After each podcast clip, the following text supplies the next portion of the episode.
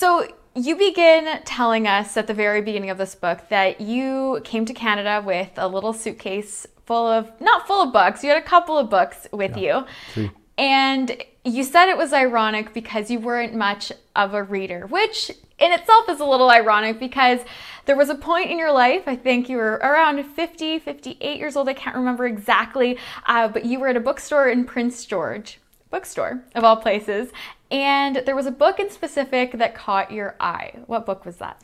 Driven by Distractions. Why did that catch your attention? yeah, interesting, you know, so the obviously, as I've told you once before, or, uh, or several times, uh, you know, uh, during our discussions, is that uh, I'm a person that uh, discovered when I was 58 mm-hmm.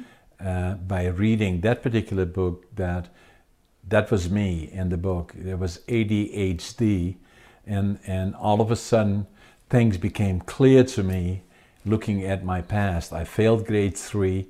I failed grade seven three times, and uh, you know, and, and even to the point that, uh, you know, my people and parents, in a way, do I have to, we do we have to send them to a school that has the, uh, you know, the challenged, mentally challenged individuals and and that sort of thing, and mm-hmm. Uh, you know, so uh, and and uh, obviously that always kind of was with me in a way. Uh, my brother, uh, by contrast, was very successful. Went to university, became an architect, and very bright and all those things. Mm-hmm. But I was very good in some areas, like uh, even when I was in school. Usually, I was the worst in the class. And then, but the one thing I was very good at is mathematics, you know. Oh. So yeah, absolutely exceptional. Still am today. Oh wow! And but but I always kind of felt there was something that was unexplained to me in my own mind, even, mm-hmm. saying, "What is wrong with me?" You know. So, and then in Holland in particular, uh, you know that if you want to progress, then it's always kind of what kind of diplomas do you have and all those sort of things. And what university or college did you go to? Mm-hmm. Well, I didn't. I became a furniture maker. And then, uh, you know, and, and then started, I always had an interest in books in a way that I would go, go through it and look at it, but I didn't spend a whole lot of time reading. There are only certain books that I've read. Anyway, so then, so I always, this was always kind of on my mind. And, mm. uh, you know, when I came to Canada, I wanted to start with nothing, you know, that uh, when I left Holland Schiphol, the airport, I had $150 in my pocket. When I landed here, I couldn't speak the language, didn't know a soul, didn't have a job, didn't know anybody. Uh, and by the time I got off the bus here, I had $25.47 looking for a job. I wanted to start from there, kind of as a, you know, I had to know what I, what, can I do this or yeah. can I not do it? And, and I had the dream so of coming to Canada, and the other dream was building my own lumber mill. So this was when I was 58, so I was in the bookstore, and somehow I picked up that book, Driven by Distractions, and it was all about ADHD. I had absolutely no idea, but when I started reading and more and saw more, I said to myself, that's me. In fact, I wrote inside the cover of the book, oh. you know, that in Dutch, that is me you know and but but i still felt there was stigma attached to it you know yeah. this is people that are not quite normal mm-hmm. you know and uh, attention deficit hyper disorder you know is something that you know still had a lot of stigma attached to it and uh, you know and as i found out more about it you know the uh, uh, I started to read more about it and and uh, you know kind of discovered myself in a way. Now, you mentioned that self awareness, you mentioned that you were able to control your ADHD in your book. You also say that self awareness was key in, in, in doing so. And it's quite interesting because you say that there is a stigma uh, around ADHD and that there was like this negative kind of reputation, but to you, from the way that you describe it, it almost sounds like like it was a superpower for you, and that you used you were able to control it, you know, in order to succeed with it and use it to um, your advantage. So, how did I guess self awareness play a role in, in being able to control that ADHD inside of you? Yeah, so then as I read more about it and more about it, and then Googled it and got to know more about it, mm-hmm. there was a list of 20 questions to do self diagnosis. Mm-hmm. I had 19 of them. Oh. And the one that I did not check off was impulsivity. And I have that in a way, but I know how to control it. Mm. And then I, if I looked at, uh, you know, the individuals that uh, are not suffering from it, but have it, uh, are some of the most successful people in the world, like uh, uh, Branson from Virgin Airlines and the Virgin Group of Companies is a typical example. Einstein was, and many, many, many extremely successful people have uh, the effects of uh, ADHD. And, uh, you know, so uh, I became more knowledgeable about it all the time and then started working with it, you know, in terms of uh, you know the uh, I'm, I, I am driven i have a lot of energy mm-hmm. and i have the ability to hyper focus mm-hmm. that's allowed me also during the time that i grew up uh, uh, you know although i did not fit into the normal structured education uh, you know system i was very good at absorbing information that i required for myself right right from the time when i was young but I was not very good at sitting in a class and uh, you know and just waiting for them doing whatever they do.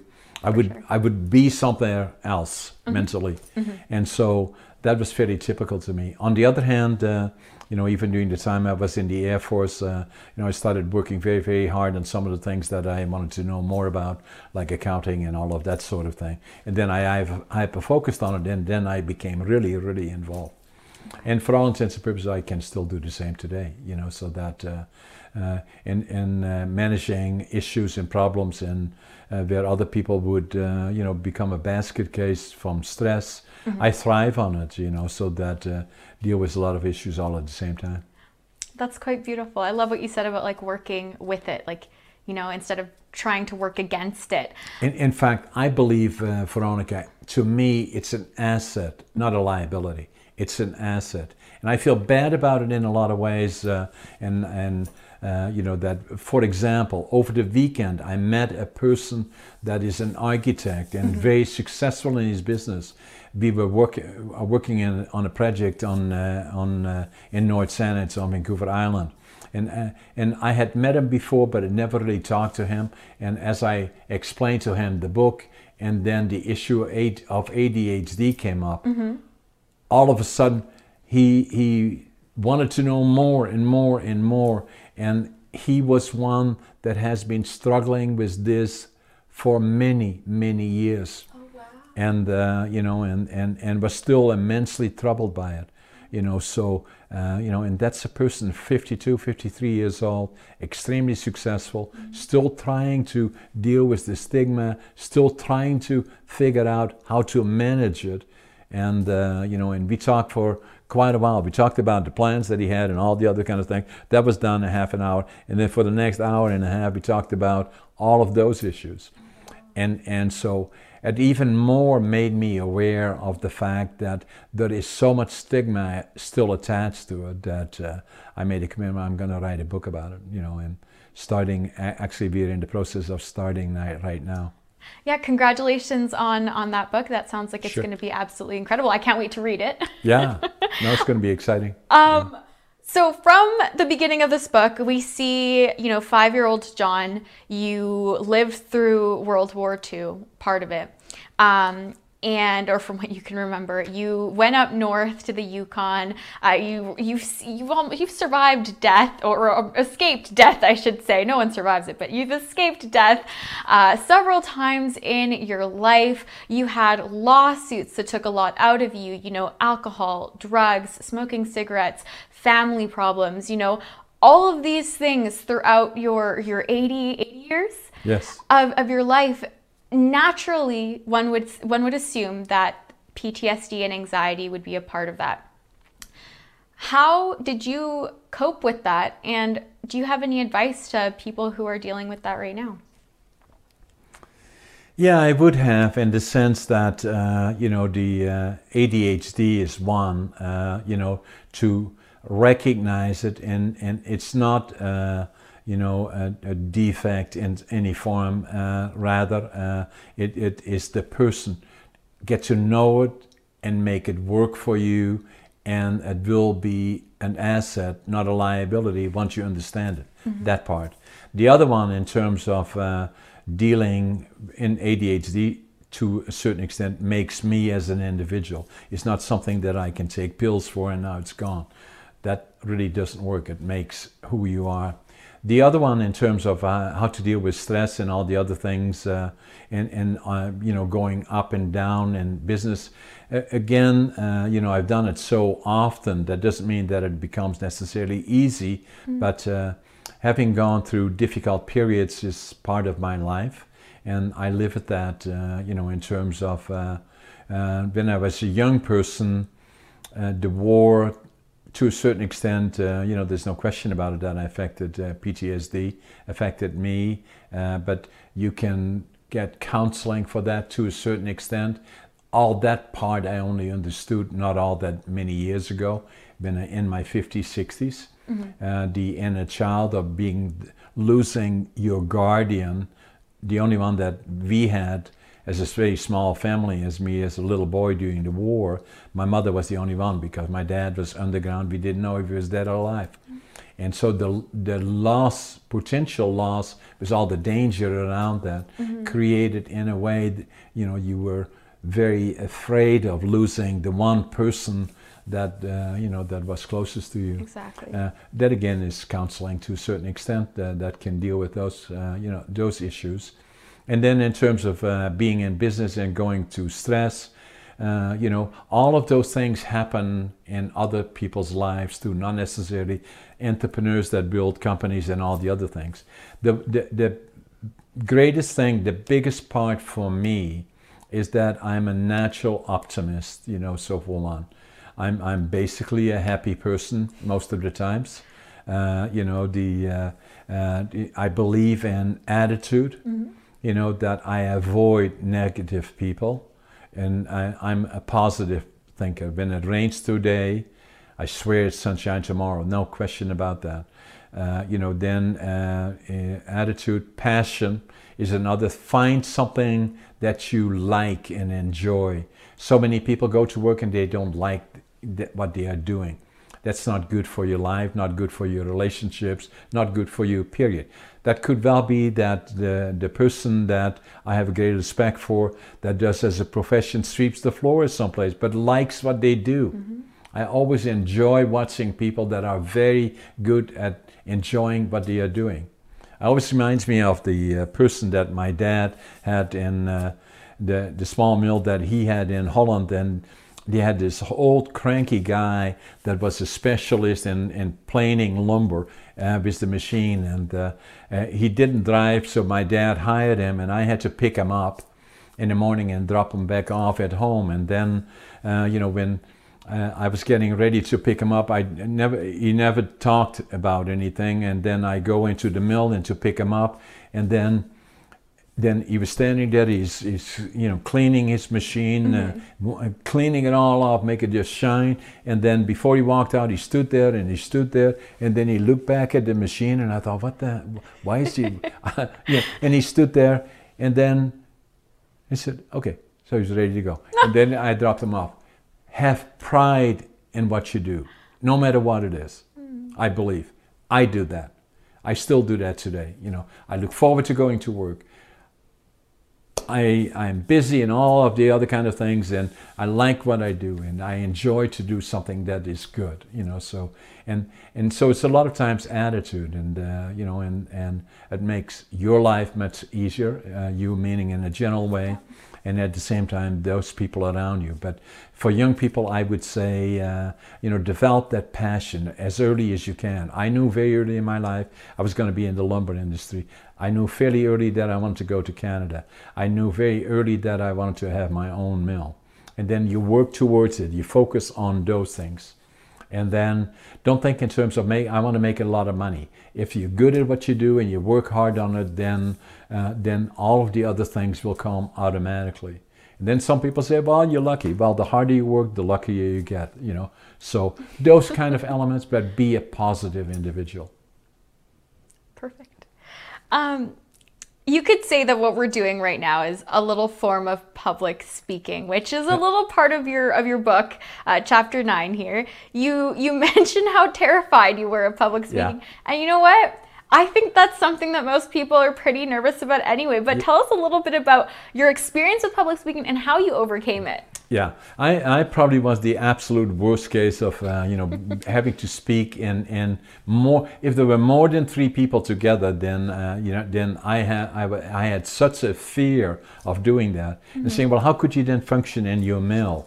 You know, because I had that already, uh, you know, for a long, long time, and. Uh, you know, and, and then a couple of times uh, I was invited uh, f- to the Rotary Club here, uh, you know, and uh, and and little did I know when I went down there, they said to me, "Well, uh, you know, you want to say something?" And oh no, we expect you to go upstairs up there uh, at the counter and, and say something to the 50 people that were there. I said, "Oh my God, if I would have done that, I, it was I, the worst thing that I ever did."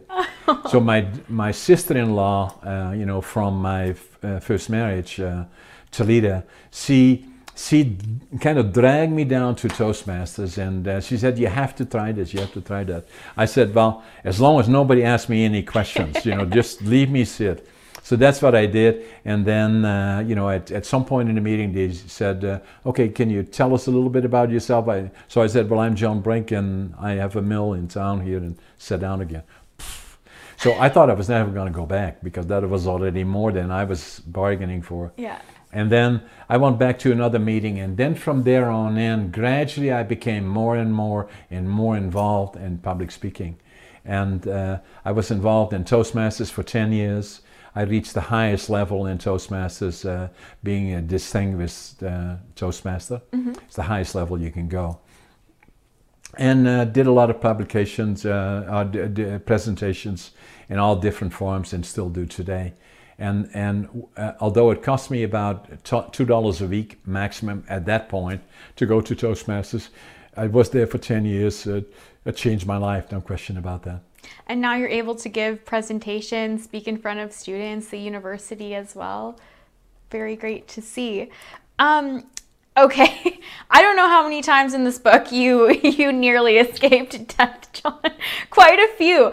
Talk a little bit about what happened when when your colon ruptured. Like that sounds pretty scary. And you you I think you went on a, plane. Is that what you did? Yeah. With the pain, like. yeah. So uh, I was on the island, and then uh, you know, and I've been lucky, knock on wood, uh, you know, so far. And then over the weekend, uh, I developed a pain in my uh, in my left side in particular, and uh, you know, and, and what I ne- never do uh, at home. So I uh, in in Victoria or in, North Saanich, I. I went to bed on Sunday afternoon, but usually I would leave at five o'clock in the morning to go back to Prince George, and uh, and and I had this pain, and it, it got uh, you know fairly painful, and I have a fairly high threshold for pain. That's not good. no. So then uh, I thought, well, I better go back to Prince George because I got the company to run, and Right. I, I went to the airport. Then and in Vancouver, going from A gates to C gates normally would take me. I'm a go-go guy, right? So the it would normally take me uh, five six minutes or so to go from one side of the airport to the other. Uh, there, it took me at least 25 minutes where I had to hang on to the side or go on my knees. I knew if I would go on my knees, Yeah. somebody would call 911, right? and so I got on the plane. Then when I came to Prince George, I went to my doctor's office. Uh, he he came at about 8:30 or so. I talked to him. He said, "Get to the hospital right now." And I went to the hospital. And then that same evening, they operated on me because uh, you know the diagnosis was diverticulitis, and uh, which is uh, indirectly a rupture of your colon. So if you have pain on the right side, it's usually uh, the uh, appendix. Le- Left side has something usually to do with diverticulitis. I'd never even heard of it. You know, so they operated me that night. Uh, you know, the uh, in the hospital here, and uh, you know, so the next morning the uh, uh, surgeon came and he said, uh, "You came this close." You know, So what happens is the rupture of the toxins Right. start attacking your organs. Okay. And you usually have around 48 hours before it becomes really bad. Oh wow. And I already was on that threshold. yeah. So during that process, uh, you know, I, uh, so I was in the hospital for a week, then went back to work, and uh, you know, so then the funny part about it, and it, not funny, but anyway, so uh, I've said it now. So then I used to go to Rogers Meat on on uh, First Avenue, and one of the persons there, they know me. I, I always would go there in a hurry doing lunch and buy a soup and uh, homemade soup, and then be there for about ten minutes, go back to work. So uh, then he said to me, Are you John Brink? I said, Yeah, I'm John Brink. And he said, A friend of mine was in the hospital at the same time that you were there, the two of you. And, and it was the same thing that you had. And you know how they, what they called you? I said, No, the walking death. I said, okay. and, and so he, it took him six months to recover and he never quite recovered. Oh, For me, I went back to work the following week too soon, actually. Oh. Anyway, the, uh, uh, I lost in the process over three weeks about 30 pounds. Oh wow. I had too much weight anyway. So then I decided to go. I thought, well, that's a wake up call. And, uh, you know, I then started actively going into the gym and, and get in, intimidated by the gym because as you walk in and all these perfect bodies out Yeah. there and I walk in there, I don't even know how to sit on a machine, you know. So then I hired a, a trainer. I did that for about 10 years. Oh wow. Yeah. So then, uh, uh, you know, and then uh, became involved, and and somebody said to me, "Well, have you ever thought about, uh, uh, you know, uh, competing, Yeah. bodybuilding?" I said, "Me." You know. Anyway, so uh, you know, then that's what I did. I started competing in, Wow. uh, uh, you know, the. Uh, How old were you when you started competing? uh, I think I was seventy-seven. Oh wow. Yeah, and uh, competed here in the iron ore. Uh, was second in bodybuilding, third in physique. Oh, congratulations. Qualified me for the provincials, and then was third in bodybuilding and second in physique. Qualified me for the nationals and for the uh, Arnold's. Wow. But the first time that I went here, very intimidating because you get uh, you know all uh, you know tanned and uh, and and then uh, stripped from hair and all of the other kind, and then you have to have your little speedo on and speedo speedo speedo on, and you're standing all in front of all. So a little bit intimidating to say the least. But uh, good experience, and uh, you know it got me into you know trying to be eat healthy. I'm probably an 80-20 vegan. Uh, my wife is totally vegan, and then at the same time, uh, you know, going to the gym, trying to stay in shape. So I just signed up again uh, for Golds, and uh, right now I'm thinking about training again in the next couple of weeks. And then trying to go again in To compete? Uh, 21, uh, 20, 21, 22, compete again, yeah. oh wow. I'm pretty much the oldest uh, competitive bodybuilder in the province, yeah. That is quite incredible. Quite the awesome, uh, I guess, goal and title for you to hold. That's quite impressive there, John. Yeah. Now, I know there's a little extra after the, the ninth chapter there, the afterword. What is there anything in specific that you'd like to, you know, bring to light and tell our, our, our viewers right now about it? Uh, yeah, the uh, in particular, what happened is that uh, you know the uh, on May 31st, you know, I uh, are uh, in in during May, I was advised that uh, I I would be awarded the doctorates of law uh, from the University of Northern British Columbia. Oh, wow.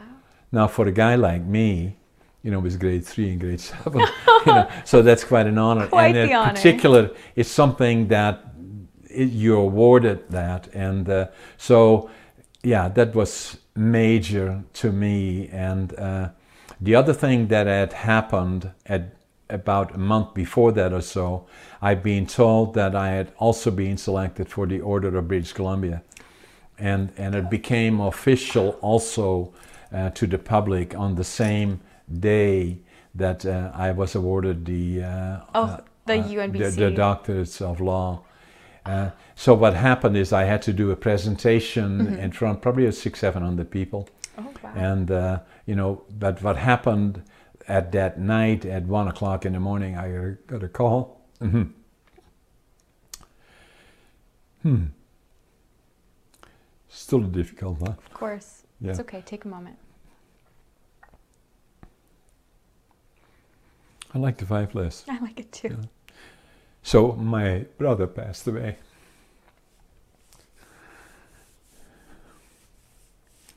So uh, it was good and, and difficult. Uh, most people didn't know.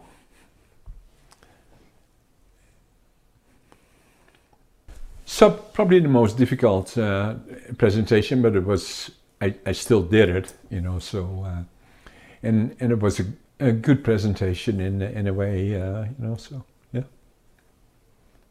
So sorry for your loss. Perfect. Is there anything else that you'd like to add after that? Uh, no, that's that's already. So at that same evening, so what happened is that uh, you know the I, I received the award, Mm-hmm. and uh, you know in front of all these people, and then did the presentation, all very official, right? So you get the cape and all the you know. So it's it's, it's an amazing uh, uh, feeling. And uh, you know, and then at the same time, uh, you know, the uh, the announcement was made about the award of the Order of BC Mhm. Know, which was amazing in its own as well. You know, so uh, yeah, so it it was uh, good.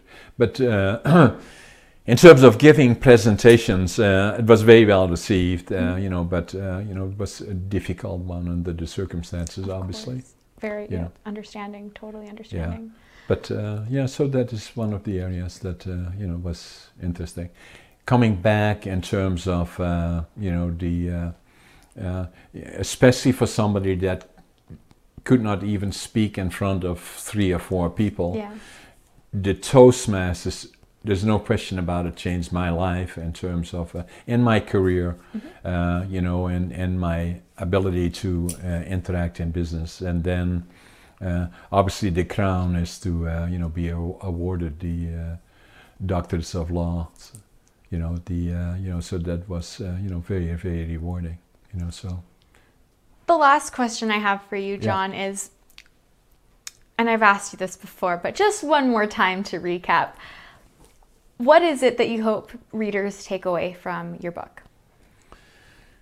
uh, it's probably falls into the title in a way. You know so uh, you know what what I wanted to do is to write the book. I thought about it for a long time already, as you know. Is that uh, some people that question themselves if they can do it, uh, and and what does it take? Uh, you know, whatever it is, it is not becoming an entrepreneur and maybe be a millionaire or God only knows all those kind of things. They are not important. You know, how can you find somebody that will give you the passion and makes you happy and whatever it is? You know that. Uh, the message, likely more than anything, is that everything is possible. And if I can do it, anybody can do it. Perfect. After all of this. Of course. And that's what I said at the very beginning. I felt very inspired after reading your book. Thank you so much. I really appreciate uh, th- having this conversation with you, going into a little bit more depth about uh, Against All Odds. Thank you so much for your time, John. Yeah, thank you for the interview. Of course. Yeah, I enjoyed it.